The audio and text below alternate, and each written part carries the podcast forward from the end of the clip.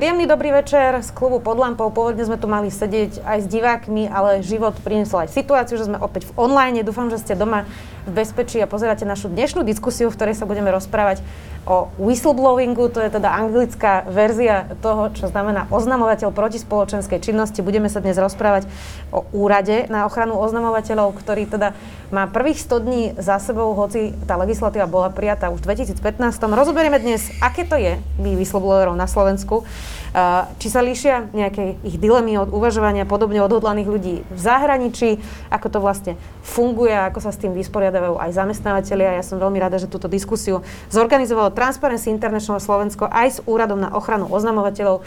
Moje meno je Zuzana Kovačič-Hanzelová, som novinárka denníka SME a budem vás dnešným večerom sprevádzať. Ak sa chcete zapojiť otázkami na našich zácných hostí, môžete sa pod uh, našim streamom zapojiť do komentárov, dostane sa to ku mňa a ja potom vaše otázky samozrejme položím. No a poďme teda predstaviť aj dnešných hostí. Zuzana Hlavková, bývalá zamestnankyňa ministerstva zahraničných vecí a teda whistleblowerka, vítajte. Ďakujem, dobrý večer.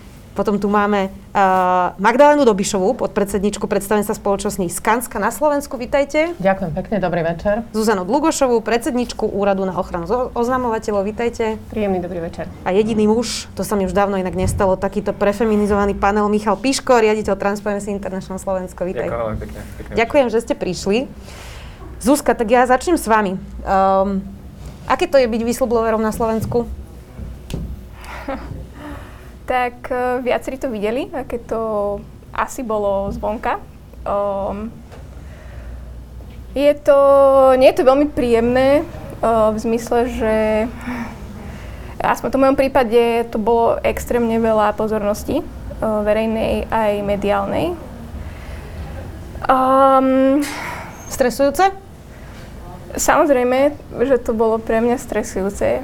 Um, akože nebola som človek, ktorý bol zvyknutý na, na, taký, tak, na taký typ pozornosti. Um, bolo to stresujúce aj kvôli tomu, že jednoducho sa rozprávate, ale nerozprávate vlastne s najvyššími predstaviteľmi štátu. Uh, vlastne priamy kontakt tam nie ale akože odkazujete si niečo cez nejaké, nejaké tlačovky. Zároveň každý v tom štáte má potrebu cíti právo sa k tomu a k vám ako človeku veľmi často vyjadriť. To je tá negatívna časť. Tá pozitívna je aj to, že um, v tom mojom prípade prišla teda aj veľmi podporná reakcia od ľudí, od, od verejnosti. Uh, obrovská vlna uh, nejakej podpory a podporných slov, uh, ktoré prichádzali z mnohých strán. Um, čiže je to také, že pre a proti. mm-hmm. a je tam extrémne veľa dobrého a extrémne veľa zlého. No, vy ste teda upozornili vtedy na agentúru EUKU uh, a teda slovenské predsedníctvo, tam bol taký ten gala večer, bolo to uh, podľa toho, čo ste vy teda oznámili aj verejnosti dopredu dohodnuté, keď to zjednoduším úplne na, na, na jednoduchú líniu pre toho, kto si to náhodou nepamätá. Ako to dopadlo? Myslím teraz tými verejnými financiami a celou tou kauzou na ministerstve. Uh-huh. Tak vlastne tam nešlo iba o tú agentúru EUK, bol to taký vzorec správania a vykonávania tých akože pseudoverejných obstarávaní alebo prieskumov trhu na, na viacero zákaziek, kde v podstate bol vopred vybratý kandidát, iba na oko sa to akože urobilo, aby sa nepovedalo a vlastne to, to predstavenie loga Teoka bola taká ako najviditeľnejšia v, v tej kauze. Um, ako to dopadlo? Vyšetrovalo to niekoľko kont- kontrolných úradov uh, s väčším alebo menším úspechom, ale vlastne tá, tá posledná správa Národného um, najvyššieho kontrolného úradu, uh, ktorá prišla, neviem ako, ako dlho presne po tej kauze, uh, zase našla zásadné pochybenia, napríklad typu, že sa tam zmluvy uzatvárali ústne a podobne, hej. Mm-hmm. Uh, chýbajúce faktúry a tak, uh, a tak ďalej. Um, ale akože nemalo to nejakú takú jasnú bodku, že tak toto sa stalo, preberieme za to zodpovednosť, toto je trest, ktorý, ktorý, alebo takto za to píkame, alebo títo ľudia za to píkajú a ospravedlňujeme sa, urobíme toto, aby sa to už nestalo, respektíve toto a toto sme zmenili a takto inak sa, sa to plánujeme robiť do budúcnosti. Tak, tak to sa nestalo. Um, ale myslím si, že to teda pre veľa ľudia nie je veľké prekvapenie v slovenskej politickej kultúre, že sa to nestalo. Ale áno, nestalo sa to. Stalo vám to ale za to? Uh, v akom zmysle? Či by ste to urobili znova? Aj po tom, čo už máte tú skúsenosť, že ako to dopadlo, alebo čo vás to stálo, aké to bolo aj negatívne, aj teda pozitívne, ako ste to popisovali? Tak ono to nie je úplne správna otázka, že či som to robila znova, no proste v, v tej chvíli, keď ste v tom uh, a jednoducho máte k dispozícii uh, nejakú množinu uh, informácií a vnemov, tak uh, proste samozrejme, že v tej chvíli by som to urobila znova. Áno. Akože, um, Nebolo to pre mňa ľahké v mnohom, špeciálne ako v tom bezprostrednom čase potom, ale bolo by to ľahšie, keby som to neurobila, že žiť celý život s tým, že bola som tohto súčasťou, alebo dokonca by som na tom ministerstve zostala, zostala a bola aktívnou súčasťou, že, že je to lepšie pre niekoho. Um, lebo to je niečo, čo musíte žiť do konca života. A ono vás to proste ovplyvňuje a formuje. A skôr teda deformuje. Mm-hmm. Um, Čiže nemyslím si, že to by bolo akokoľvek lepšie. Jasné, ja iba teda dodám, aby sme priniesli váhu tomu, že iba 35% ľudí na Slovensku vôbec by ohlasilo korupciu, čiže nie je to také samozrejme. Takže ďakujeme Zuzana, to som chcela teda povedať. E, pani Dlugošová, tak vy ste teda šéfka úradu na ochranu oznamovateľov, je to taký komplikovaný názov. Um, ako by ste vedeli v tej situácii, keby vtedy bol váš úrad pomôcť napríklad Zuzane? Dobrá otázka, ja som práve nad tým rozmýšľala, keď e, Zuzana hovorila, ale na margo nášho názvu veľmi sa snažíme o to, aby bol aspoň skrátený uh-huh. a aby bol zrozumiteľný a zapamätateľný. A aká by to mohla byť skratka? E, tá skratka bude len Úrad na ochranu oznamovateľov uh-huh. a mhm. tá koncovka protispoločenská činnosť tam už nebude, uh-huh. aby to bolo vôbec uh, zopakovateľné. A prejdem teda k vašej otázke. Uh, pokiaľ viem, tak pani Hlavková už nemala záujem pracovať ďalej, takže v rámci, v rámci tých možností, ktoré úrad má. Jedna z nich je aj ochrániť toho človeka, ktorý oznamuje eh, protispoločenskú činnosť alebo trestnú činnosť, porušovanie zákona, akokoľvek to nazveme. A aj možnosť ochrániť pred vyhodením zo zamestnania, tak povediac, a pozastavením účinnosti výpovede napríklad a človek sa môže neskôr obrátiť na súd a žalovať neplatnosť takejto výpovede. Ale keď o toto nie je záujem, lebo každý ten príbeh konkrétneho jednotlivca, whistleblowera môže byť iný a, a môže mu ísť naozaj len o to, aby sa stala náprava, aby poukázal na nejakú niekalú činnosť a nejde mu až tak o ochranu v zamestnaní. V tom prípade to, čo by sme urobili asi ako prvé, že by sme sa pozreli na to, ako ministerstvo zahraničných vecí postupovalo po tom, čo sa dozvedelo o, o oznámení pani Hlavkovej. Mm-hmm. Interne myslíte teraz? Interne, presne mm-hmm. tak. A teda tou odbornou terminológiou sa to volá, že má dostatočne uh, dobre nastavený interný systém oznamovania uh, na, vo svojej inštitúcii. Uh, o tom hovorí zákon. Dnes už uh, na to máme veľmi jasné pravidlá, čo všetko sa má diať, keď uh, sa oznamovateľ obráti na ten interný mechanizmus a, a v rámci toho vieme vykonať kontrolu, a vieme sa rozprávať o tom, ako to prebiehalo a dokonca, ak sa nájde porušenie, vieme ukladať pokuty. Uh-huh. Ten príbeh pani Hlavko je v tomto trošku iný, presne, že tam nechcela pracovať, ale máme za sebou aj množstvo príbehov bielých vrán napríklad, ktoré boli v regiónoch a to naozaj e, tam išlo o živobytie tým ľuďom. Alebo teda pamätám si na prípad Zuzany Melicherčikovej na Univerzite Komenského na právnickej fakulte.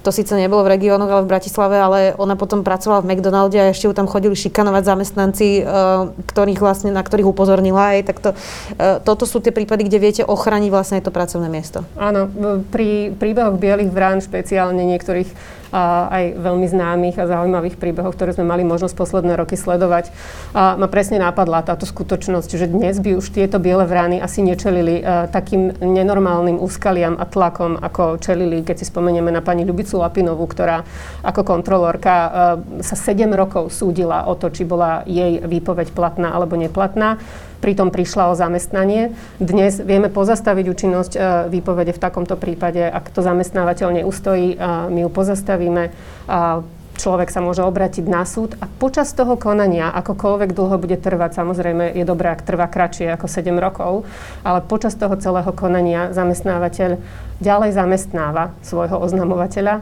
a e, je povinný mu vyplácať mzdu. K tomuto mi ale napadá taká ľudská otázka. Ja teda tiež mám za sebou skúsenosť, neviem, či úplne whistleblowera, ale teda ako uh, ne- nezhody na pracovisku, po ktorej som odišla pre principiálne záležitosti a teda ten rok tých nezhôd bol tak strašný, že ja by som tam dlhšie už nevydržala. Čiže ako niekto vydrží 7 rokov, keď sa súdi so svojím zamestnávateľom, ja rozumiem, že prakticky to tak je nastavené, mm. ale ľudsky sa to asi úplne nedá vydržať, nie? Uh, určite. Uh, ja to tiež tak vidím a zase hovoríme o pravidlách, aké sú možnosti. Mm-hmm. A samozrejme, každý ten prípad je veľmi individuálny, aj preferencia človeka môže byť veľmi individuálna. Na druhej strane je nefér od človeka požadovať, aby odišiel z toho zamestnania, ak je napríklad v ňom dobrý, ak uh, nemá inú alternatívu a chce uh, ho ďalej vykonávať. Ale potom môže byť situácia, ktorá je naozaj tak neznesiteľná a nie je to ani prioritou toho človeka, aby v zamestnaní ďalej ostal a je možnosť uh, ďalej nepracovať v takomto prostredí, ale samozrejme sú aj tam možnosti potom právne, ako sa aspoň domôcť nejakej kompenzácie za to, čo sa stalo tomu Jasne. človeku. Tam potom môže prísť vlastne tá šikana a lobbying. Michal, vy máte v Transparency taký program, ktorý takým ľuďom, ktorí tam potom nechcú pracovať, vlastne pomôže. Ja si pamätám, že naša kolegyňa z RTVS, ktorá tiež bola eh, ako v horšej situácii, akými ostatní, tak bola v tom vašom programe a, a že sme vtedy spolu komunikovali, vy ste pomohli nájsť si prácu. Čiže toto je asi cesta, ktorá by mohla pomôcť, že spoločnosť vlastne podá ruku tým whistleblowerom a tým bielým vranám, keď to tak nazývame, nie? Áno, tak to bol eh, práve tento projekt Stojíme za odvážnymi, tak, eh, tak sme ho vtedy nazvali. Tak to bol vlastne jeden z takých pozitívnych uh, dopadov aj práve uh, tej, uh, tej kauzy alebo toho, toho príbehu z ministerstva zahraničných vecí a z toho, že Zuzka a, Palo Salaj a potom neskôr aj ďalší sa odhodlali teda s týmto príbehom výjsť na verejnosť, upozorniť na, na tie nekalé praktiky. Pretože vlastne ten príbeh Zuzky a ostatných kolegov bol um, ťažší aj v tom, že naozaj neexistovala takáto nejaká sieť a ľudia, ktorí sa dostávali ešte, ešte predtým, ako povedzme ten zákon fungoval, alebo aj, aj keď ešte neexistoval úrad, tak sa dostávali do takýchto situácií, tak, tak práve veľmi stiažovalo to ich rozhodovanie, povedzme sa podeliť s takouto skúsenosťou alebo ju oznámiť, práve taká tá neistota. Ešte možno v prípade mladších ľudí, ktorí možno nemajú záväzky, nemajú, nemajú hypotéky, proste majú dobré, dobré vzdelanie, zahraničné školy vedia, vedia jazyky, tak je to možno ešte predsa len trošičku jednoduchšie rozhodovanie. Pri tých, ťažších, e, pri tých starších ľuďoch, povedzme, ktorí už majú rodiny, majú záväzky, to môže byť niekedy naozaj pomerne dosť komplikované rozhodnúť sa ísť s niečím takýmto von a byť potom objektom tých všetkých možných negatívnych následkov, ktoré sú s tým spojené, ktoré trošku aj Zuzka naznačovala. Čiže my sme sa vlastne na základe tohto, tohto príkladu, Zuzka sa na tom, konec koncov na tom aktívne podielala, pretože z ministerstva zahraničnej veci vlastne išla na, na istú dobu do Transparency a pomáhala budovať tento projekt, za čo sme teda veľmi, veľmi vďační a veľmi radi. Tak, tak vlastne to viedlo k tomu, že sme sa pokúsili vytvoriť sieť firiem, súkromných firiem, ale aj, aj iných organizácií, inštitúcií po Slovensku, ktorí sú ochotní minimálne vyslať silný signál, že ak sa nejaký človek dostane do takejto situácie, že v dobrej viere sa snaží upozorniť na nejaké nekalé praktiky, a potom ale musí aj čeliť nejakým konsekvenciám negatívnym zo strany či už zamestnávateľa alebo, alebo iných, iných subjektov, Konec koncov aj úzky sme to videli, že to neboli len konsekvencie zo strany zamestnávateľa, ale tam bol aj silný tlak ja neviem, od politikov, dokonca vtedajší premiér sa k tomu veľmi negatívne vyjadroval, alebo zhadzujúco čas verejnosti, fanúšikov niektorých politických strán samozrejme k tomu zaujíma, zaujímala niekedy veľmi negatívne postoje. Čiže tie konsekvencie sú, sú rôzne, nie sú to len konsekvencie zo strany toho zamestnávateľa. Hej. Čiže keď sa človek do takéto ťažkej situácie dostal, tak z nášho pohľadu bolo dôležité vytvoriť nejakú sieť, ktorá dokáže práve vyslať, eh, jednak pomôcť tomu človeku a jednak vyslať signál, že nám to nie je jedno, že, že aj, aj ten verejný priestor a zamestnávateľia vo verejnom priestore eh, si vážia takýchto, eh, takýchto ľudí a vážia si taký, takýto prístup a že sú ochotní vlastne takýmto ľuďom pomôcť, či už formou tým, že mu ponúknú povedzme nejaké, priamo nejaké zamestnanie, ak, ak sa im hodí do toho ich portfólia, prípadne nejaké preškolenie, nejakú pomoc pri hľadaní ďalšieho miesta a podobne. Takže táto sieť existuje vlastne od toho, myslím, roku 2017. Je v nej či už priamo alebo cez rôzne komory a organizácie zapojených viac ako 700 firiem, ktoré dokopy zamestnávajú viac ako 200 tisíc zamestnávateľov.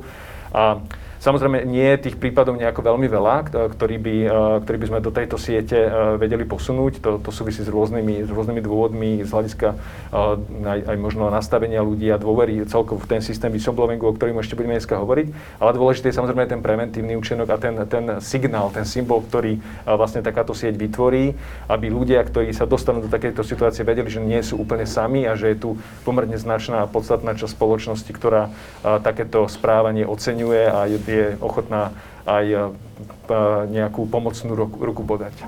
Pani Dobišová, vy ste tu dnes za, zamestna- za biznis, keď to takto poviem, práve z tej, z tej druhej strany. Tak Skanska mala niekoľko kauz a niekoľko v minulosti e, vážnych vecí za sebou od, od nejakého kartelu po, po iné veci. Čiže ako ste sa dostali z toho bodu, ktoré možno čítal niekto, ja neviem, v 2000 rokoch, 90 do toho, že dnes tu sedíte ako dobrý príklad. Um, aká bola tá cesta? Viete to, ja som to akorát spomínala, vždycky keď robíme, školíme našich zamestnancov, alebo robíme, eh, robím ja teda externé školenia, tak ja to vždy hovorím, že Skanska vznikla v roku 1887. A etický kódex, ktorý my máme, prvý bol v roku 2002. A začali sme vlastne intenzívne v rámci globálu, nie len teda na Slovensku, ale v rámci globálnej firmy, keďže Skanska je globálna firma, uvažovať o tom, že firma sa musí fokusovať na transparentné a etické podnikanie, pretože Uh, tie, tie pochybenia, ktoré boli, či to už bola ekologická katastrofa na tuneli Halansas, alebo to bol asfaltový kartel, ktorý bol vo Švedsku, alebo keby sme sa vrátili do roku 2013, čo bol uh, obvinenie z kartelovej dohody tu na Slovensku, na diálnici Mengusovce Janovce. Jednoducho takéto správanie uh, absolútne ovplyvňuje ten biznis ako taký.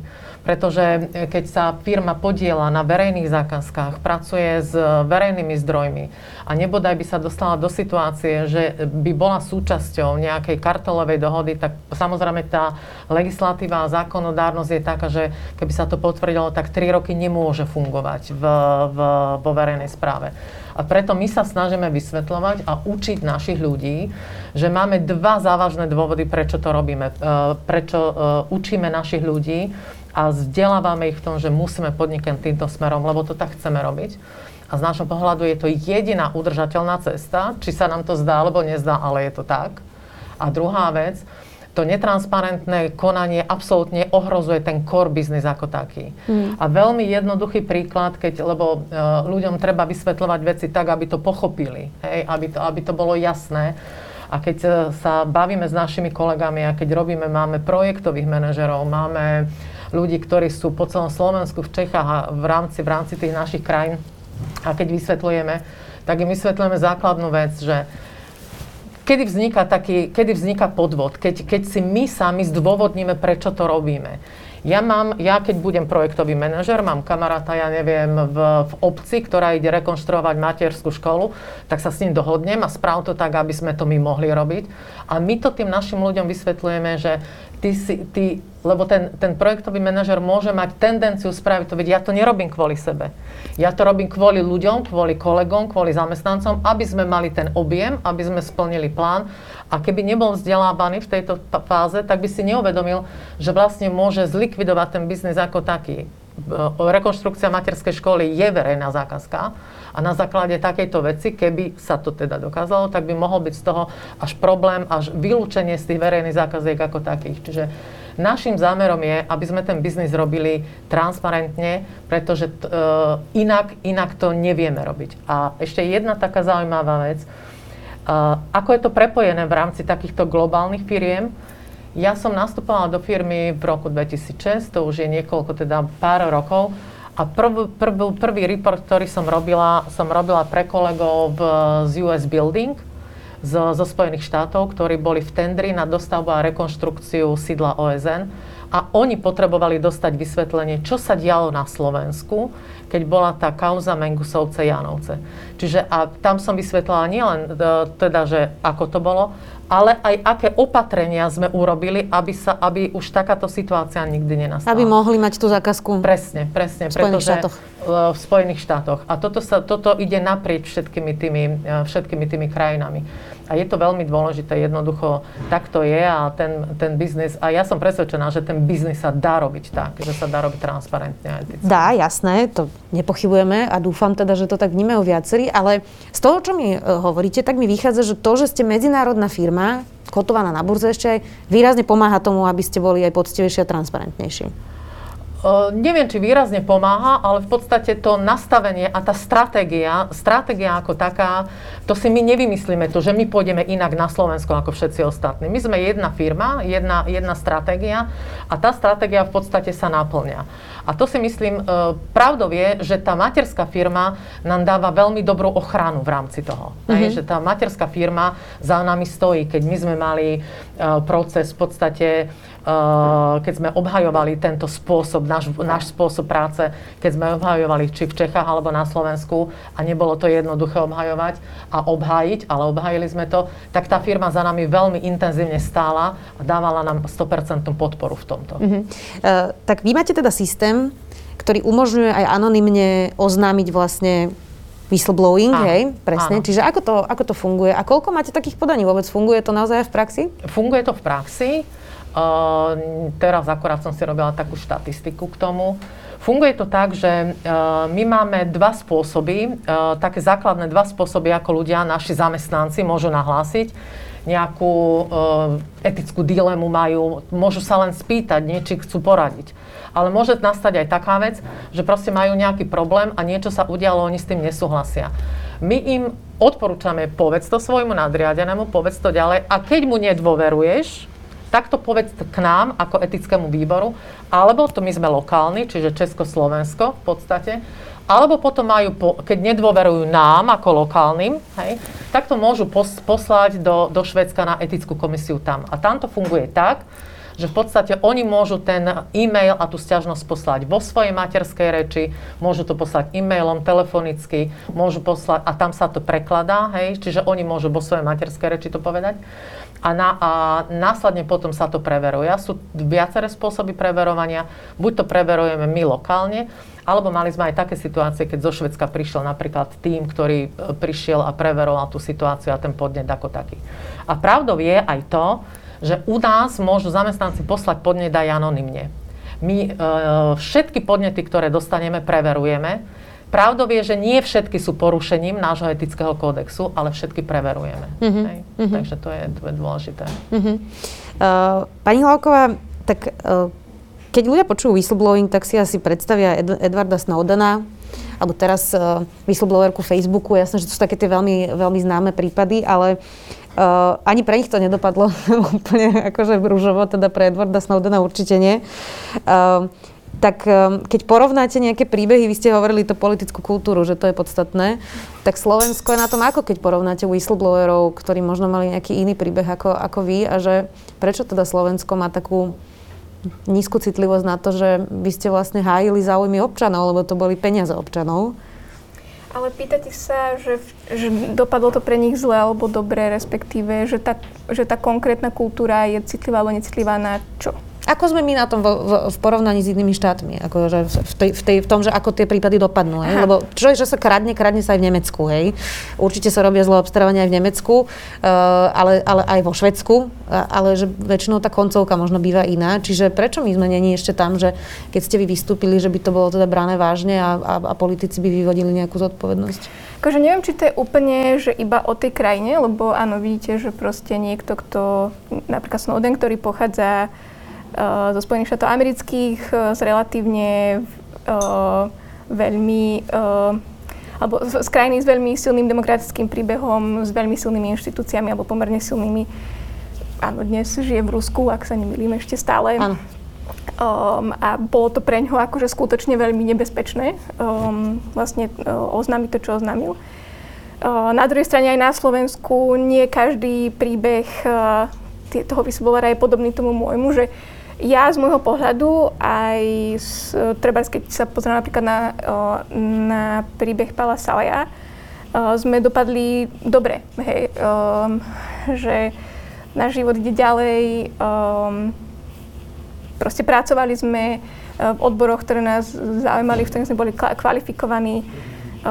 Pálo teraz, že v Paríži robí proste pre reportérov bez hraníc, ja som vyštudovala Oxford a tak ďalej. Ale potom sú prípady na Slovensku, ktoré jednoducho tak dobre nedopadli. Áno, proste pani Melicherčiková, ktorá uh, proste robila v McDonalde a chodili sa aj vysmiať do ksichtu, tak um, ako um, ja, čo vidím ako problém v tej kultúre vnímania uh, whistleblowerov na Slovensku, je to, že vlastne veľa ľudí sa tými whistleblowermi ani nestane. A nestane sa uh, nimi z viacerých dôvodov. A tie sú podľa mňa vlastne problematickejšie um, ako to, čo sa deje potom. Hej? Mm-hmm.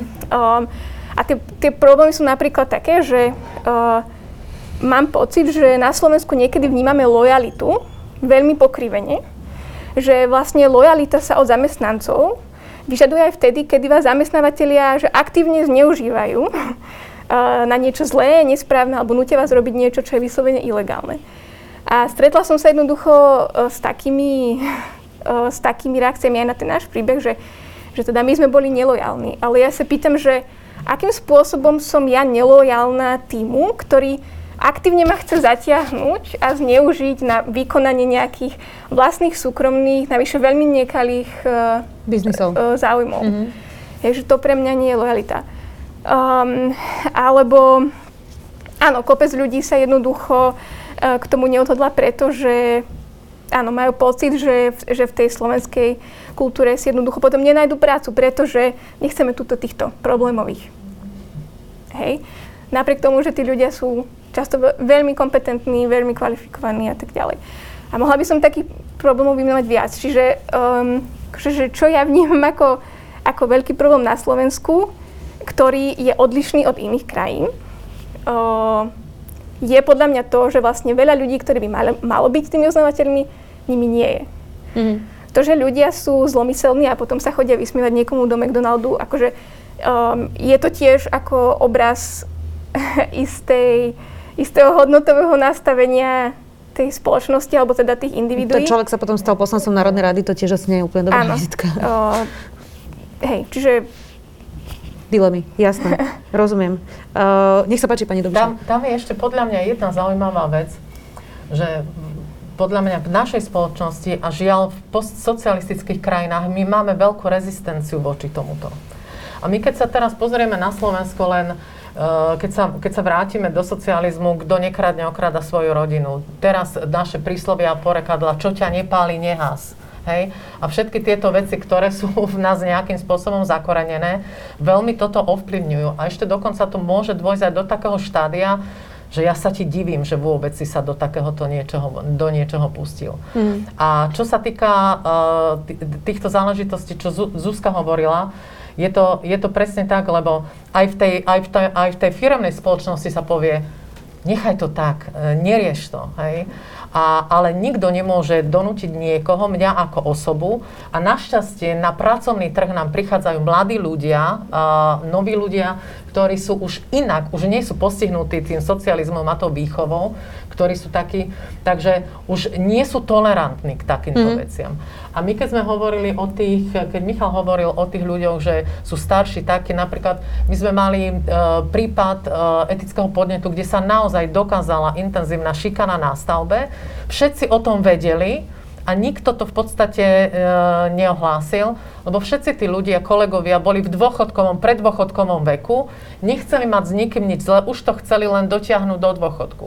A keď sme sa ich potom spýtali, že ako by im to bolo príjemné, keby ich synov niekto takto šikanoval na stavbe, až potom sa vlastne zamyslel, lebo to boli, tie investigačné rozhovory boli face to face s tými ľuďmi, aj s tým tímom a tak ďalej a tak mm-hmm. ďalej. Takže to je také zaujímavé. Pani Lugoša, môžete reagovať, ale dám ešte k tomu podotázku s tým socializmom, že to, že to sa volá protispoločenská činnosť, čo za komunizmu bolo úplne opačné, že to presne, vlastne bola presne. tá správna činnosť, ktorú nazývali presne, komunisti protispoločenskou.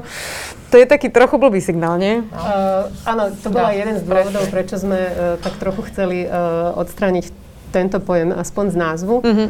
Je to tak zadefinované v zákone o prevencii kriminality a je tam zadefinovaná protispoločenská činnosť, takže je to taký pomerne komplikovaný právny konštrukt, že ako sa dostanete k tej definícii, o čo vlastne ide, ale v jednodušene povedané je to porušovaní zákonov a sú to trestné činy a priestupky a, alebo aj iné veci, ktoré majú neblahý a zlý dopad na verejný záujem, na spoločnosť. A, takže to sa za tým skrýva, ale úplne súzniem s tým pocitom z tohto, uh, z tohto konkrétneho pojmu, lebo to evokuje časy minulé. Uh-huh. A ja by som do toho chcela dať ešte druhý rozmer. Uh, áno, uh, máme tu to bremeno toho komunistického režimu, ktoré možno naozaj to vnímanie a rešpekt a zmysel pre dodržiavanie pravidel a zmysel dneska tomu čelíme aj v týchto covidových časoch a sa nejako prejavuje v tejto spoločnosti. A ten, čo to ohlasí, je považovaný za udavača. Ešte Aha. to býva často, že vlastne... To je, to je ďalší, uh, ďalší aspekt, ale podľa mňa sa treba pozrieť aj do týchto dnešných časov a ďalší aspekt, prečo možno ľudia nie sú tak ochotní a do toho ísť, je dôvera v inštitúcie. Uh-huh. A tá dôvera inštitúcie e, sa spája nevyhnutne s tým, dobre, urobím to a čo, budem ďalej, čo bude ďalej, aké kroky sa budú diať. A, a toto je možno veľká dilema pre mnohých, lebo si povedia, že možno sa dostanem do väčších problémov, celé sa to rozvrta a neskôr e, koncovka je veľmi otázna, či zafunguje policia, či zafunguje prokuratúra.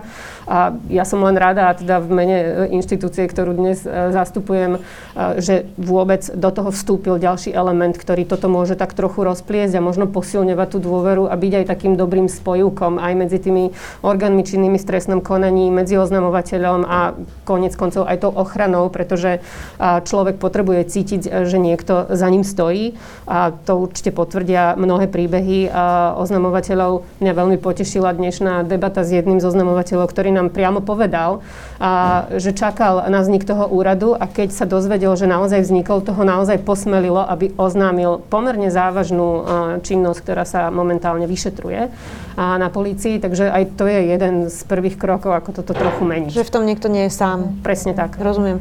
Michal, my sme tu roky žili v takej atmosfére, že ľudia to radšej oznámili novinárom ako inštitúciám, to je fakt, e, že tá dôvera bola veľmi, veľmi nízka.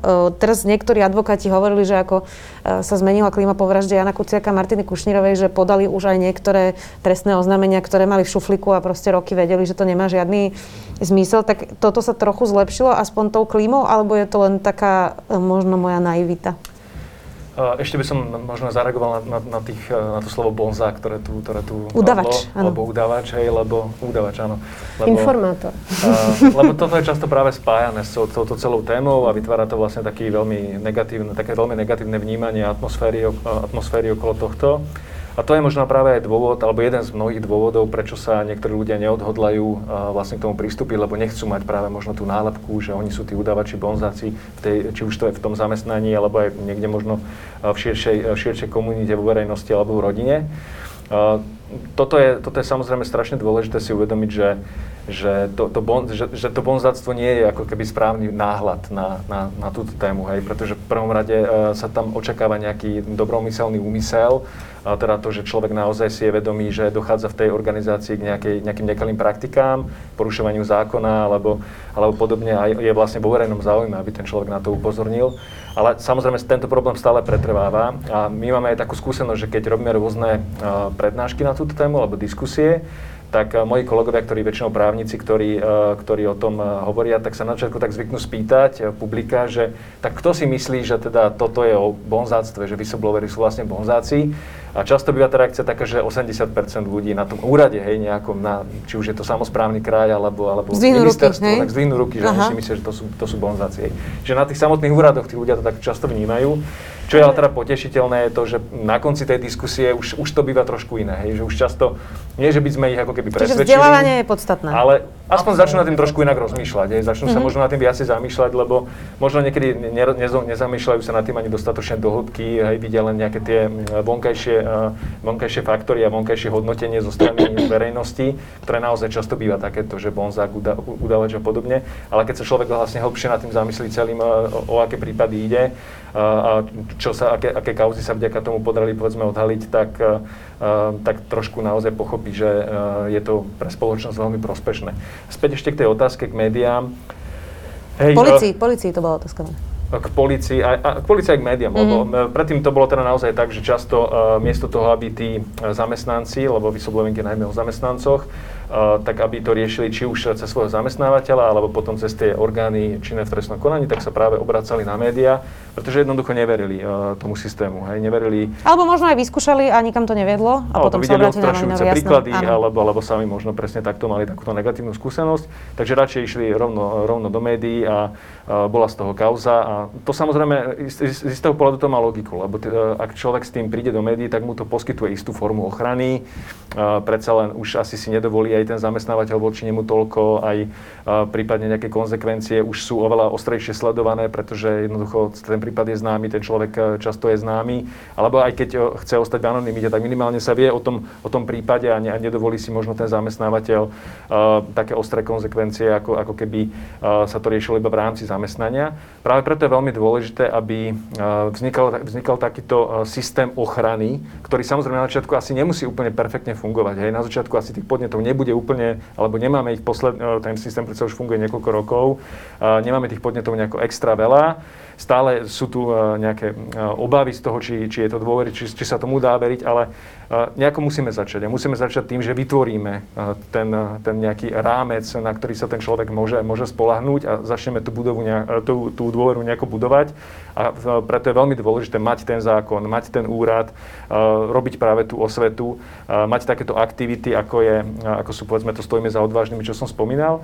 Ale čo bude vždy úplne najdôležitejšie, budú tie konkrétne príklady. Mm-hmm. Keď budú príklady, ako, ako bola Zuzka Hlavková, ako bola, ako, bola tá jej odvaha výjsť s, s tým nekalým konaním na verejnosť, poukázať na tie praktiky, kritizovať to napriek tým nepríjemnostiam, tak vtedy si myslím, že aj oveľa viac ľudí začne vnímať e, tento problém ako, ako vážny a nebudú to brať ako nejaké bonzáctvo. Konec koncov my sme to videli aj v tých e, prieskumoch. My si v Transparency robíme prieskum verejnej mienky o tejto témy, téme od, myslím, 2002.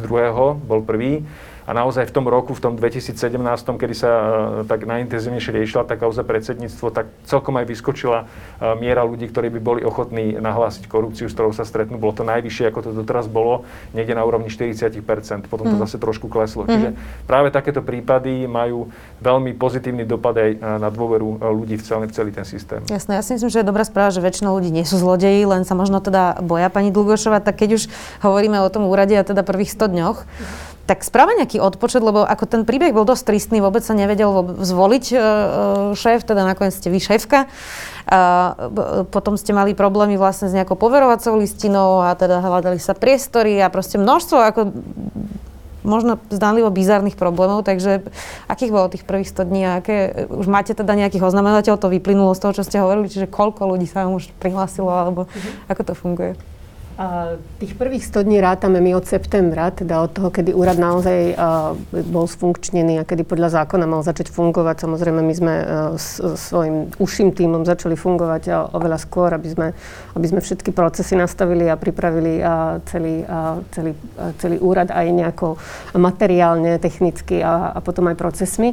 Takže úrad už píše svoju históriu od uh, zhruba marca tohto roku a bolo to, bola to celkom jazda, ale nechcem úplne obťažovať túto krátku diskusiu všetkými detailami e, toho, možno na to bude niekedy iná príležitosť. Jasné, ale už máte budovu teda. Ale máme budovu, Dopadlo to je, to, je to veľmi pozitívne, pretože máme osobitnú budovu, e, sme úplne separovaní, mnohí si stále myslia, že sídlíme na úrade vlády, nie, nesídlime na úrade vlády. A, a kde sídlite, keď niekto a sa pozerá? Sídlime blízko úradu vlády, ale je to osobitná budova, ktorá nám bola zverená do správy a je to na námestí Slobody 29, je to proti fakt fakulte architektúry a blízko úradu vlády a prezidentskej záhrady. Uh-huh. A, a v rámci uh, prvých uh, 100 dní sa na nás obratilo zhruba, keď sme si uh, zrátavali tie štatistiky, uh, vyše 110 ľudí a s rôznymi požiadavkami, aj s poraden- so žiadosťou o poradenstvo, lebo aj to poskytujeme v rámci aj telefonickej linke na to, aby sa mohli ľudia opýtať, čo robíme, alebo uh, ako uh, majú postupovať uh, v tom ktorom prípade.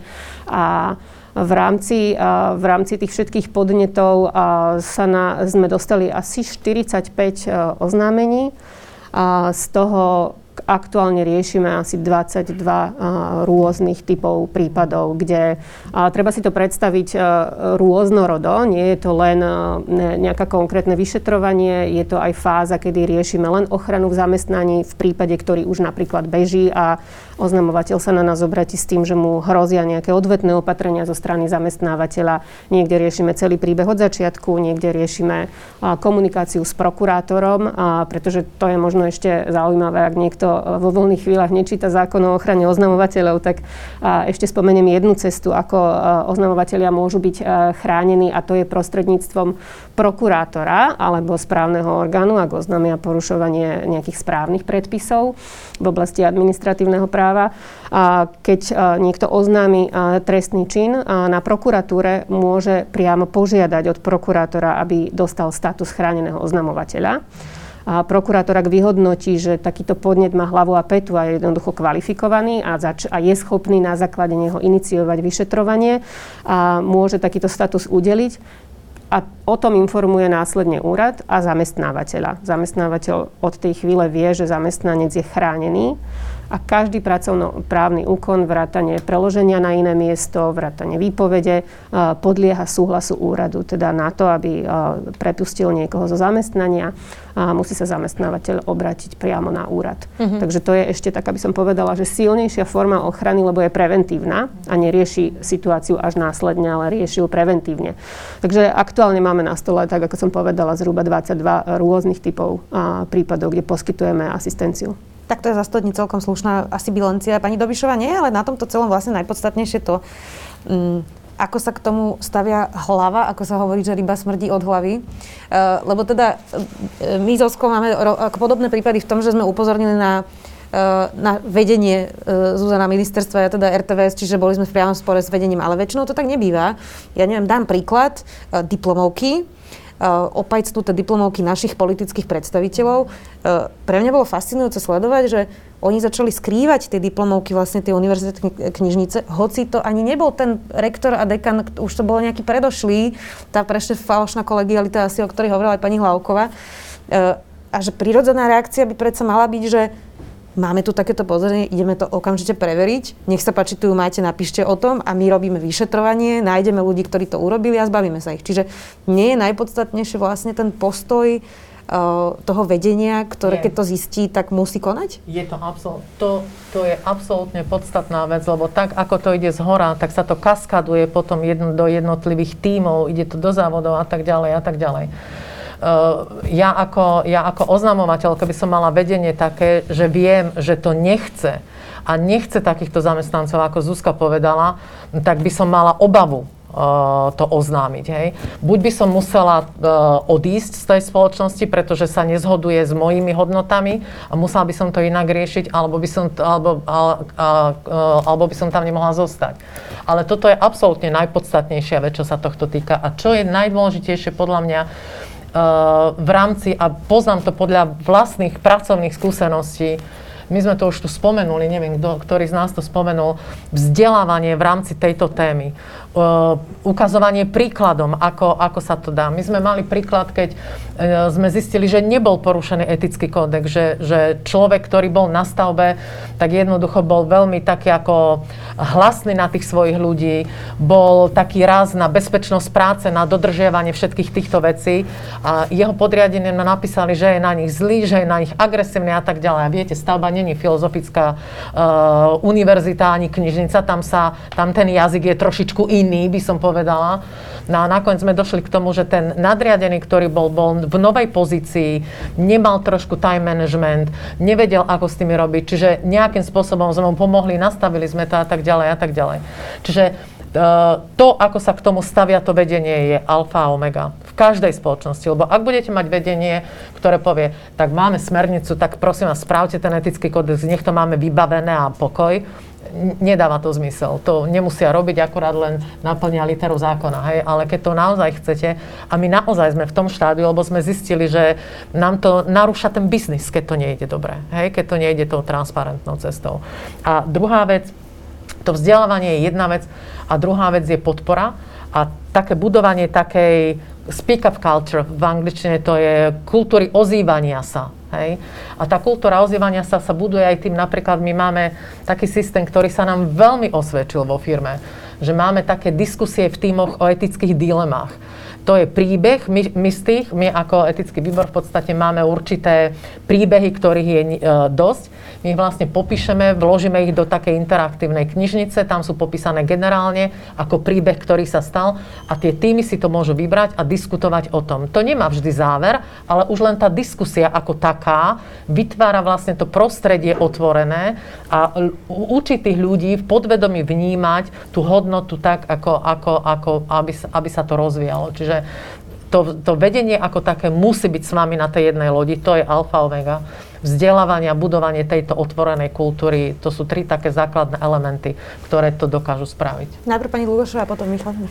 Ja len môžem počiarknúť, ale chcela som dodať možno ešte mno, e, zaujímavé skúsenosti, keďže my sa snažíme rozprávať s rôznymi partnermi aj v tom biznise, ale aj e, v tej štátnej sfére, pretože sú to zamestnávateľia, voči ktorým my budeme často vystupovať a, a rozprávať sa s nimi. A teda v rámci tých rozhovorov sme prišli aj na zaujímavú, zaujímavý prístup inej firmy, firmy, ktorá teda tiež má matku v západnej Európe, kde priamo hodnotenie manažérov firmy je viazané na to, ako jeho zamestnanci a podriadení dôverujú tomuto internému systému oznamovania. Keď mu nedôverujú, tak manažer nemá ani odmeny a tam sa to veľmi rýchlo prejaví na tom, ako a, aj ten samotný líder a, v tej, tej spoločnosti alebo pobočky slovenskej prístupuje vôbec k tomu oznamovaniu. Tak Takže... to mi napadla ako anekdota, že mi rozprávali, že majú takýto systém nejaké americké korporácie a že na Slovensku sedeli v kancelárii a ten šéf im hovoril, že vyplňte mi tam Ačko. Takže to tiež sa dá Určite, Presne ale, ale, ale je, to, je to všetko o tom, ako to zoberieme a ako vážne to tí lídry berú. Samozrejme, že sú rôzne uh, motivačné faktory, ale uh, celé to má viesť k tomu, berte to vážne, nebuďte cynickí, lebo my Slováci sme veľmi cynickí uh, v týchto veciach zvlášť. A druhá, napríklad česká firma, kde, uh, kde to zase máme podobnú históriu a podobný prístup, uh, samotný uh, compliance officery, ako, ako to dnes nazývame, uh, poukázali na to, že tento systém dobre funguje, lebo takýmto spôsobom prišli na to, že sa im vlastne rozkrada, uh, rozkradajú diely uh, vo fabrike a že si to vlastne pochváľujú, lebo aj od mnohých politikov počúvame, že je to možno mnoho uh, znovu nejaký byrokratický aparát, ktorý treba zase nakrmiť uh, nejakými pravidlami a je to celé obťažujúce. A to, čo teraz hovoríme o biznise, tak to my by sme ako úrad veľmi radi aplikovali aj v tých verejných inštitúciách, pretože aj verejné inštitúcie, a teda zvlášť verejné inštitúcie, ktoré narábajú s verejnými financiami, sú uh, prudko zraniteľné aj uh, voči korupcii. A, a teda náš plán aj na budúci rok je veľmi intenzívne sa povenovať tomu, ako uh, tam jednotlivé, jednotliví lídry sa k týmto veciam chovajú a ako, aké majú postoje, uh, lebo ako sme povedali, od lídra to naozaj závisí. Jasné, je potom podstatné, že s kým je ten systém naplnený, lebo teda moja skúsenosť z RTVS je, že tam bola etická komisia, ktorá bola ako úplne použiteľná pre nás. Uh, tak, tak, tak tiež je to, že ako je ten systém vystavaný. Michal, niečo si chcel ešte dodať? Áno, mne sa teda veľmi páči to, to čo tu zaznelo o tom, o tom princípe alebo prístupe Skansky, že teda riešia aj tie konkrétne dilemy etické so svojimi zamestnancami, preberajú to, ako, vlastne takú dilemu človek má riešiť, lebo to niekedy nie je úplne jasné, preto sú to dilemy, pretože nie sú čierno-biele, niekedy majú naozaj náročné riešenie a iba, iba nejakou hlbšou diskusiou sa naozaj a, a neustálým ako keby rozmýšľaním o tým sa dá tá kultúra v spoločnosti meniť. My to presne vidíme aj v tých verejných inštitúciách, takýto podobný ako keby prístup, že veľmi záleží na tom uh, tóne z hora. Uh, pamätám si, v jednej inštitúcii sme mali také školenie, že sme sa najprv rozprávali teraz s tým vrchným manažmentom a, a o, o tejto téme whistleblowingu, eti, eti, nejakej, nejakej etickej infraštruktúry a potom s tými bežnými zamestnancami. A keď sme prišli potom medzi tých bežných zamestnancov a povedali sme, že tak sme teda veľmi radi, že sme tu, že vidíme, že, že uh, teda to vedenie tejto téme pristupuje ako keby zodpovedne, že má záujem ju riešiť, tak sa začali smiať tí ľudia v, v, tom, v, tej, v tej aule, alebo čo to bolo. Pretože jednoducho neverili tomu. Hej, brali to, takže to je proste nejaký marketing. Hej, že oni sa chcú ako keby si odfajknúť, že áno, teda majú nejaký etický kódex, majú nejaké ako, školenie transparencie a týmto ako pre nich hasne a že potom, uh, ako je rok dlhý, tak, uh, tak nikto tú tému s nimi nikto neotvorí a, a vlastne sa to nebude No ale nie je toto, Michal, také slovenské, že aj keď niekto sa snaží robiť niečo, tak tí ľudia povedia, no to robila marketing na oko, že vlastne niekde treba začať, nie? Samozrejme, môže to byť niekedy cynické, skeptické, ale nakoniec vlastne ide o to, či z dlhodobého hľadiska vidíme, že tie aktivity sa dejú a že, že ten samotný ten management alebo to vedenie sa podľa, podľa tých princípov aj správa. Ak vidíme, že ten, to vedenie na jednej strane niečo vyžaduje od svojich zamestnancov, ale pritom samo to v pohode porušuje a správa sa úplne inak, no tak nemôžeme nikdy čakať, že tí zamestnanci sa budú správať nejako úplne inak. Takisto, keď nebudeme s, tým, s, tým, s tými zamestnancami, s tým úradom rozprávať o tom, aký, aké konkrétne problémy sa vyskytli, ako konkrétne sa riešili, v čom bola, v čom bola práve tá problematická, dilematická časť, ako v takej situácii postupovať, no tak nikdy nebudú vlastne tí ľudia vedieť, ako v takej situácii, keď sa ocitnú, ako, ako majú postupovať a radšej, radšej to nechajú odsunúť ako, ako to budú riešiť. Čiže toto je strašne dôležité, aby jednak išiel teraz silný tón, tón z vrchu od toho vedenia, aby bol uveriteľný, aby sa ten, uh, to vedenie aj podľa, to, podľa tých zásad správalo a potom, aby sa o tej téme systematicky hovorilo v tej, v tej či už je to uh, súkromný, súkromná firma alebo nejaká verejná inštitúcia, aby tam boli tie školenia, aby tam bola diskusia o tých problémoch, ktoré nastali, aby sa jednoducho, aby tá téma žila a nebol to, že sa urobí nejaký etický kódex, ten sa, uh, ten sa potom obrazne povedané obchá do, nejakého, do nejakej zásuvky a tam ostane 5 rokov sa na ňo, na ňo práši. Pani Dobiša, niečo si chceli dodať? Ja som len chcela dodať k tomu, že čo ste Michal hovorili, že zamestnanci potom sa smiali a tak ďalej. My máme jeden nástroj, kde to vieme presne očakovať. My každý rok robíme prieskum spokojnosti zamestnancov naprieč všetkým, je anonymný a sú tam rôzne druhy otázok a jedna časť sa týka aj etiky etického kódexu. A sú tam napríklad otázky, chová sa môj priamy nadriadený v súlade s hodnotami Skanska, v súlade s etickým kódexom a tí zamestnanci mu dajú vysvedčenie. Každý rok toto vysvedčenie ten nadriadený dostáva. Potom napríklad máme tam otázku, vieš, kde, sa máš, kde máš ohlásiť, vieš, ako, ako ohlásiť, viem, neviem a, a tak ďalej. Čiže my si čekujeme, že ako tí ľudia sú nastavení, či majú informácie a tak ďalej. A tam to mohlo vznikať toto to, to smiatie. Verím tomu, že sa to mohlo stať, lebo však pri toľkých zamestnancoch to je jasné. Ale tam mohla nastať ešte jedna vec, to je to, čo som hovorila na začiatku, že nie každé nahlásenie podnetu je porušením etického kódexu. Vo veľkej väčšine sa stane, že aj keď nie je porušenie etického kódexu, tak sa nájdú určité e, chyby, nedokonalosti, priestor na zlepšenie, či v komunikácii a tak ďalej a tak ďalej.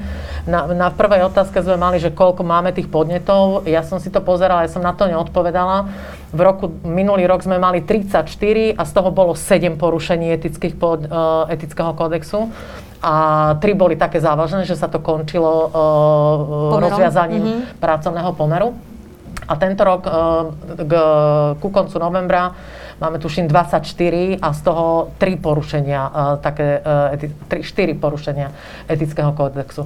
A tí ľudia, keď napíšu, lebo oni majú pocit, že toto je to porušenie, hej, a tí, ktorí potom sa im napíše, lebo sa im presne oznámi, čo sa udialo, ako, či je to, či nie je, tak tí potom majú pocit, že tak ja som to oznámil a, ne, a nie je to, nič sa nestalo, Áno. ale nie vždy je to porušenie Jasne. toho kódexu Jasne. ako takého. Zuzana, vy ste uh, boli na ministerstve, my tu hovoríme o súkromnej firme, firme, laicky mi to príde jednoduchšie v tej súkromnej firme, lebo ide tam o biznis, Určite. ešte keď je to medzinárodná firma, má nejaké štandardy, možno uh, z nejakých krajín, kde to funguje už lepšie, dlhšie.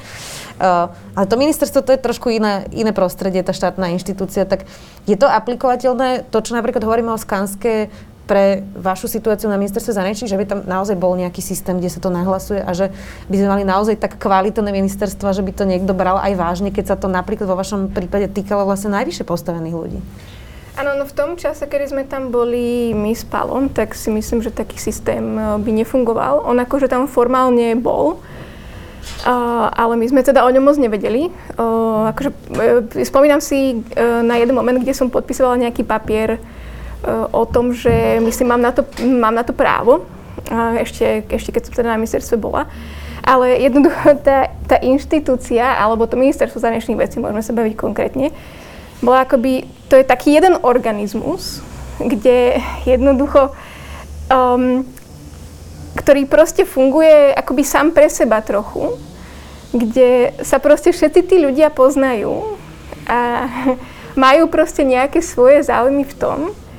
A navyše akoby, um, áno, sú súčasťou akože tej jednej inštitúcie, že ten belonging je tam akože silný, že akože ja si neviem predstaviť, že by som poslala na nejakú ako, že neutrálnu, eh, nezávislú komisiu niekomu na ministerstve zahraničných vecí, že... Čiže niekomu externe by to bol asi išlo jedine, nie? Um, ako viem si predstaviť, že napríklad keby vtedy fungoval úrad, že, že by to bolo niečo iné, ale v rámci tej inštitúcie nie. To jednoducho tak nefunguje, že, lebo to je presne akoby um, to, to nesprávne vnímanie toho, že, že my s pánom sme niečo oznámili, že sme prišli na to, že je tam nejaká korupcia, že sme to oznámili. To nie je tak, že my sme na to prišli.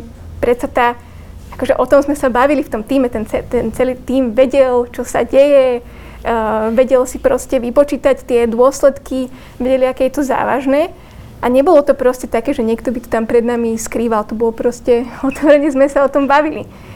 Um, a jednoducho viete, že keď, keď za vami s tým prídu nadriadení, ktorí s tým idú od svojich nadriadených, ktorí idú s tým od svojich nadriadených, že jednoducho neexistuje nezávislá časť toho ministerstva, mm-hmm. ktorá by mala takú moc, aby trebárs mohla spochybňovať alebo pýtať sa ministra alebo štátneho tajomníka alebo vedúceho služobného úradu na to, že, že aha, počkajte, tuto, tuto sme dostali nejaké oznámenie, mohli by ste nám to teda láskovo vysvetliť a chceme tieto dokumenty a, tak, a toto nám budete vysvetľovať. To proste ne, nebolo možné v tej inštitúcii a neviem, do akej míry by to bolo možné dneska aj s nejakým úradom proste pre ochranu oznamovateľov. Jasné, to už súvisí potom s tým, že keď sme mali silnejšie NKU, silnejšiu policiu, prokurátora, tak to asi je ten uh, bigger Mne picture. povedať k tomu pár slov, ak smiem. Uh, áno, a my zároveň nechceme rezignovať na to, aby sa to postupne takto nezačalo vytvárať. Jednoducho uh, očakáva sa to a je to cesta, ako možno von z takejto falošnej lojality, ako sa pozrieť na to aj na vlastnú inštitúciu uh, zvonku a viesť inštitúciu tak, aby sa pravidlá dodržiavali, aby sme neboli uh, tolerantní voči úplne každodennému porušovaniu zákonov, zvlášť pri verejných obstarávaniach, ktoré je o rozdeľovaní verejných prostriedkov. Takže my na tom budeme aj trvať a budeme sa na to pozerať a budeme chcieť rozprávať aj s lídrami tých inštitúcií, aby, aby sa toto postupne začalo meniť. A nie sme v tom ani naivní, že t- t- tento val tej uh, falošnej lojality, val toho, že tomu nikto nedôveruje. A zároveň znovu zopakujem, je úplne kľúčové, aby politickí lídry alebo teda konkrétni lídry a štatutári jednotlivých inštitúcií to začali brať vážne. Ak to brať vážne nebudú, budú, bude sa to možno, možné naprávať iba cez uh, sankcie, ale ja si myslím, že tá pozitívna cesta a pozitívna motivácia je veľmi dôležitá a verím, že medzi uh, aj jednotlivými lídrami sa takíto ľudia nájdu a začnú to znútra meniť. A Inak pre mňa najfascinujúcejší prípad toho whistleblowingu, kde funguje takto uh, ten systém bol, neviem, či si spomínate na whistleblowera, ktorý udal Donalda Trumpa, že na telefonáte s prezidentom Zelenským na Ukrajine vlastne ho kvázi vydieral, aby použil v kampani proti Joe Bidenovi jeho syna. A on to presne oznámil anonymne. Uh, a reálne sa vyšetroval americký prezident. To bolo veľmi fascinujúce, tento systém. Oni naozaj majú si silné tie inštitúcie práve v tomto. Zase majú iné problémy, povedzme si to úprimne, ale z tohto by sme si mohli brať príklad. Máme tu dve otázky z Facebooku. Uh, Peter sa pýta, stavebné spoločnosti pôsobia na trhoch, ktoré sú vysoko náchylné na kartelové dohody, kolúzie vo verejných obstarávaniach. Ako spoločnosť Skanska rieši situácie, ak zamestnanec interne nahlási podozrivé správanie sa konkurencie, ktorá chce uzavrieť kartel vo verejnom obstarávaní a teda nejde vlastné pochybenie spoločnosti Skanska. Viete čo, my už máme tú výhodu ako firma, my sme si prešli dlhú cestu v rámci tohto.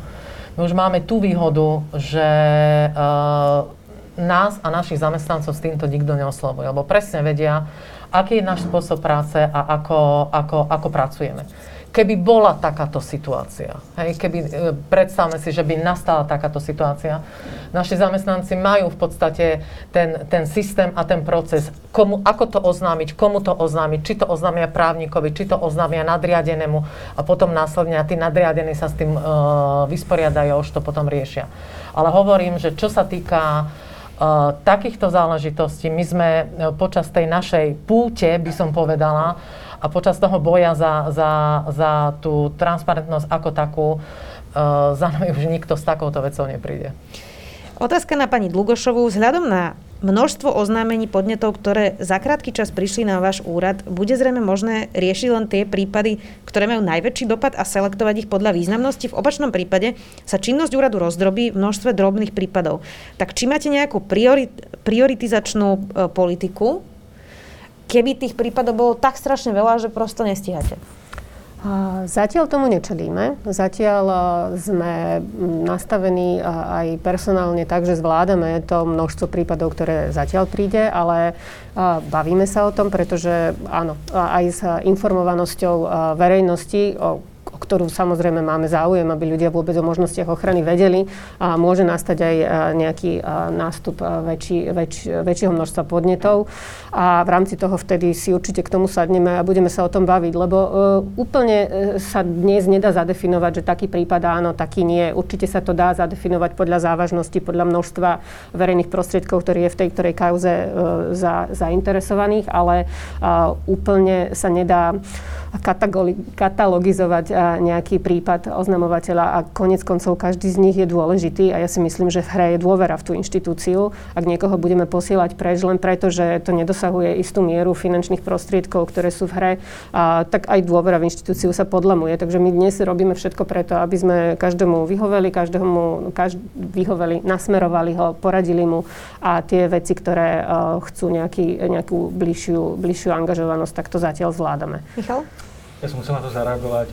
My sa vlastne tej téme whistleblowingu venujeme, hádam, už asi 15 rokov. Moji kolegovia, ktorí boli v Transparency pred, ešte pred mnou, tak uh, veľmi dlho tú tému uh, otvárali a tlačili a sa zúčastňovali na tej uh, príprave legislatívy v rôznych pracovných skupinách. Aj potom, keď sa riešil úrad, tak samozrejme vtedy sme tiež boli aktívni.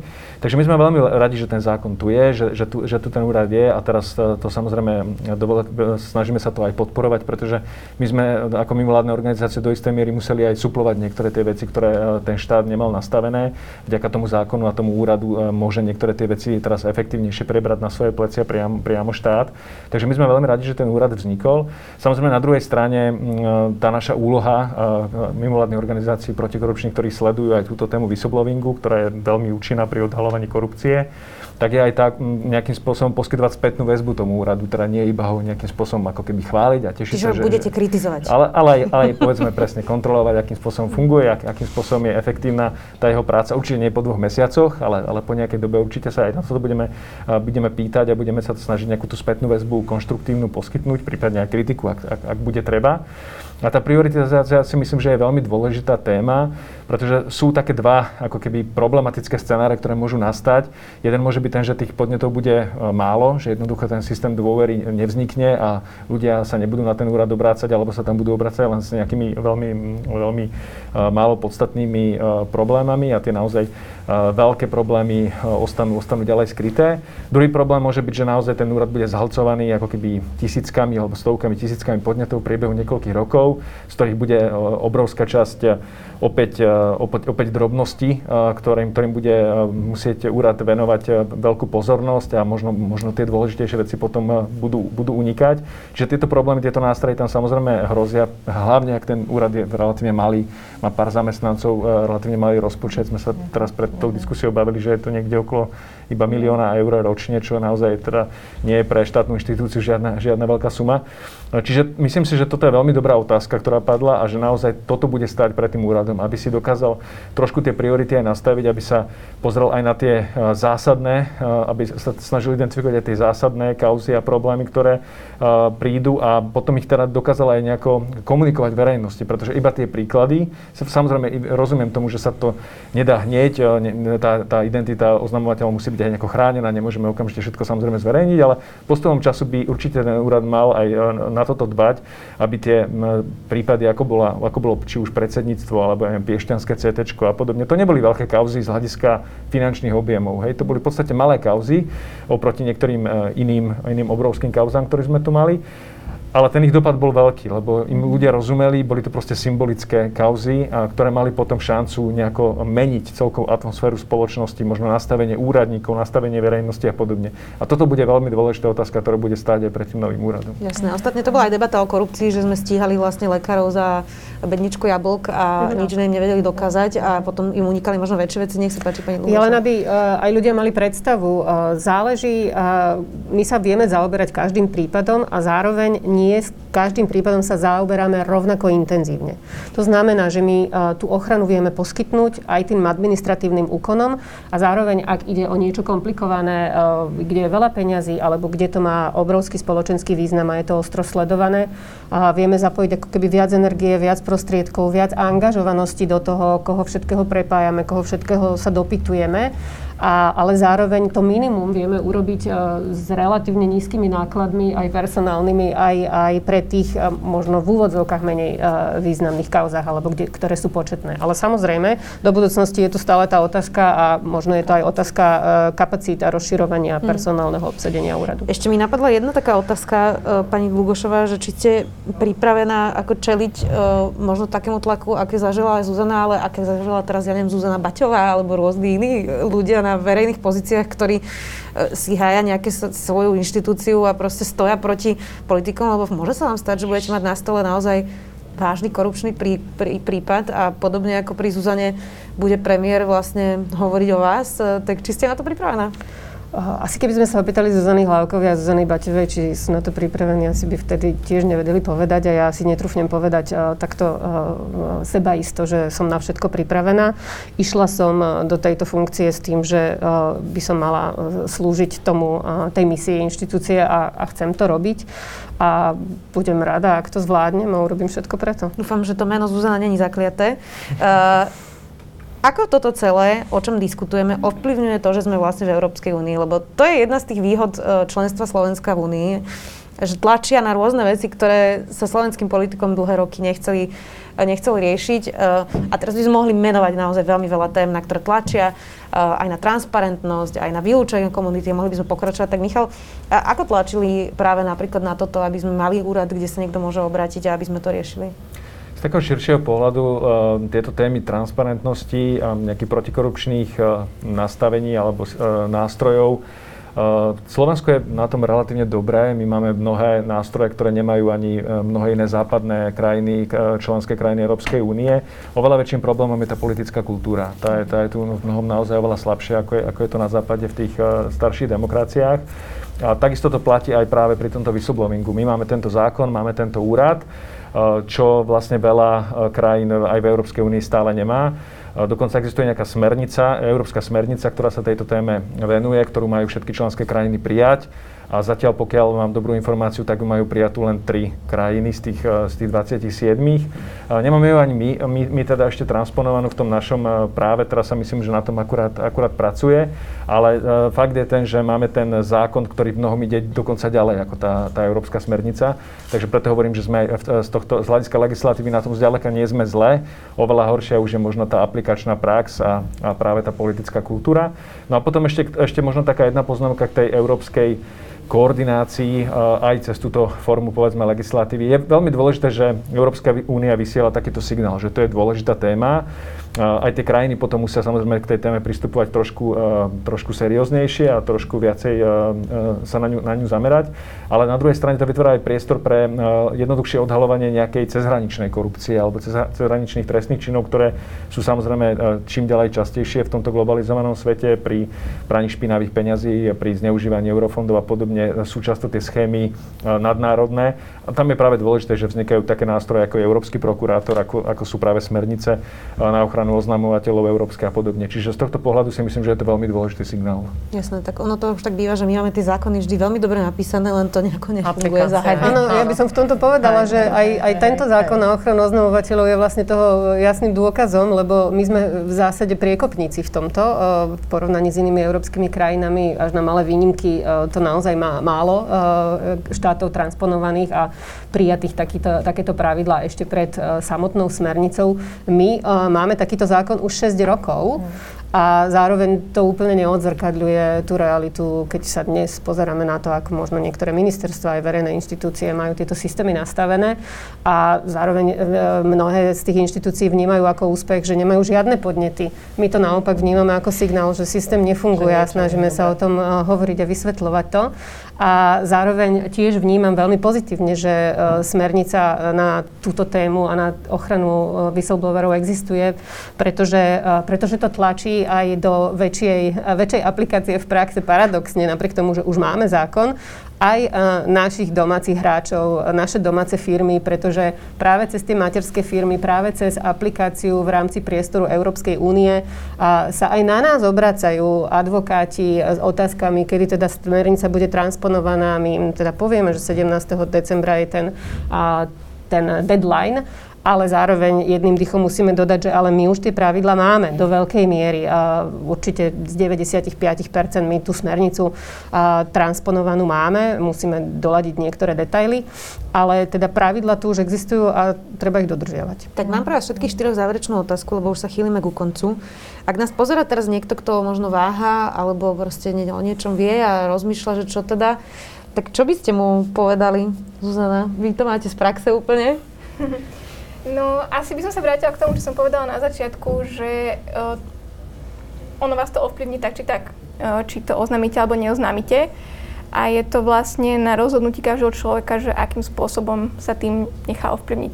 Akože neexistuje nič také, že sa na to iba dá zabudnúť alebo proste to nejakým spôsobom obísť. Jednoducho tá, tá vec, aj oznámenie a neoznámenie na vás bude mať zásadný vplyv a je dobre si to vlastne v tom momente uvedomiť, že to tak bude a na základe aj toho urobiť rozhodnutie.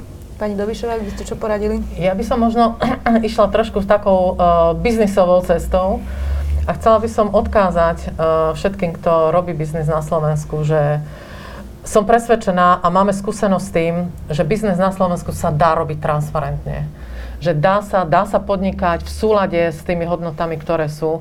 Napriek tomu som si vedoma toho, že my máme tú materskú spoločnosť, ktorá nás ochraňuje, dáva nám tú podporu, ale e, samotná tá naša cesta, ktorú my sme si prišli, e, dokazuje, že toto je naozaj, a som o tom hlboko presvedčená, jediný udržateľný spôsob, ako robiť biznis. A dá sa robiť transparentne aj na Slovensku. Tak to bol odkaz aj zamestnávateľom.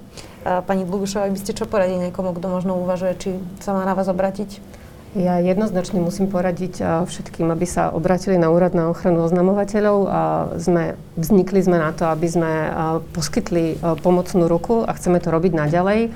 Chcem povedať, že si nesmierne vážime všetkých, ktorí tú občianskú odvahu nájdu a vnímajú tú férovosť a transparentnosť ako vec, ktorá sa týka nás všetkých a takýchto ľudí chceme podporovať a budeme podporovať. Vlastne za to človek asi nič nedá, nie? keď príde za vami? Určite nie. Čiže zle to dopadnúť nemôže. Dobre. Michal? Tak my z pohľadu transparentnosti určite nechceme k tomu pristupovať nejakým moralizatorským spôsobom, že kto sa ocitne v situácii, že sa dozvie o nejakej nekalej praktike alebo nebude aj nútený sa na nej nejako zúčastňovať, tak musí to nahlásiť, inak je to, inak je to nejaký zlý človek a mal by mať teda teraz vyčitky svedomia. Určite si uvedomujeme, že je to veľmi ťažké rozhodnutie. Do niečoho takéhoto, takéhoto ísť bolo veľmi veľa príkladov, kedy tí ľudia naozaj zažívali veľmi nepríjemné situácie, ťažké konsekvencie, prišli o prácu, nevedeli si dlho prácu nájsť, mali zdravotné problémy, finančne strádali a podobne. Čiže toto si proste treba samozrejme všetko uvedomiť a, a, a zvážiť si, do, a, akým spôsobom postupovať. Ale tých krokov, ako s tým, sa k tomu dá postaviť, je veľa, tých, alebo viac, tých, tých ciest je viac. Určite to nie je len tak, že, že človek musí ísť tým najexponovanejším spôsobom a ísť pre všetky médiá a do konfrontácie s premiérom a, a neviem čo. A to je naozaj veľmi, veľmi ťažká situácia, ktorou si aj Zuzka prešla.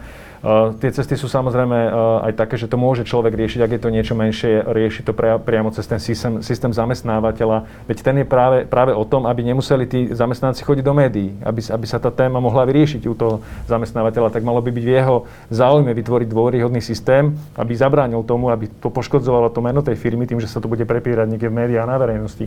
Ak to nefunguje, tak môže ísť eh, prostredníctvom prokurátora, prokurátora alebo orgánov činných v trestnom konaní. Ak im nedô dôveruje, je tu samozrejme úrad, ktorý, ktorý to má ako, má ako agendu. Uh, sú tu mimovládne organizácie, médiá, keď už, keď už sa to nedá úplne inak. A samozrejme úplne tá posledná, alebo nie posledná, ale jedna z možností je uh, upozorniť na to aj anonymne. Hej. Aj, aj to sa dá a aj, aj vtedy sa tým tie úrady, uh, aj inštitúcie musia zaoberať, ak je obsahovo vecne tá vec zjavne nejakým porušením zákona alebo nejakým, nejakým protispoločenským konaním, tak nemôže ju, nemôžu ju ani orgány činné trestnom konaní, ani úrad, ani, ani vlastne nikto, kto by sa tým mal zaobrať, zmiesť zo stola, pretože je anonimná. Tak to je úplne to minimum, čo človek môže urobiť, že na to aspoň anonimne upozorniť. Tak držme si palce, aby bolo stále viac a viac ľudí, ktorí sú na toto citliví. Ďakujem vám veľmi pekne za veľmi zaujímavú debatu. Dnes tu bola Zuzana Hlavková, bývalá zamestnankyňa ministerstva, výsluboverka. Ďakujem, že ste prišli. Ďakujem za pozvanie. Magdalena Dobišová, podpredsednička predstavenstva spoločnosti Skanska. Ďakujem aj vám. Ďakujem veľmi pekne za pozvanie. Zuzana Dlugošová, predsednička úradu na ochranu oznamovateľov. Ďakujem. Pekný večer ešte. A Michal Piško, riaditeľ Transparency International Slovensko. Ďakujem. Ďakujem veľmi pekne, pekný večer. Ďakujeme vám všetkým, ktorí ste tu s nami boli, ktorí ste kladli otázky. Vidíme sa, dúfam, na budúce už aj prezenčne pri nejakej ďalšej zaujímavej diskusii. Buďte zdraví a majte sa pekne. Dovidenia.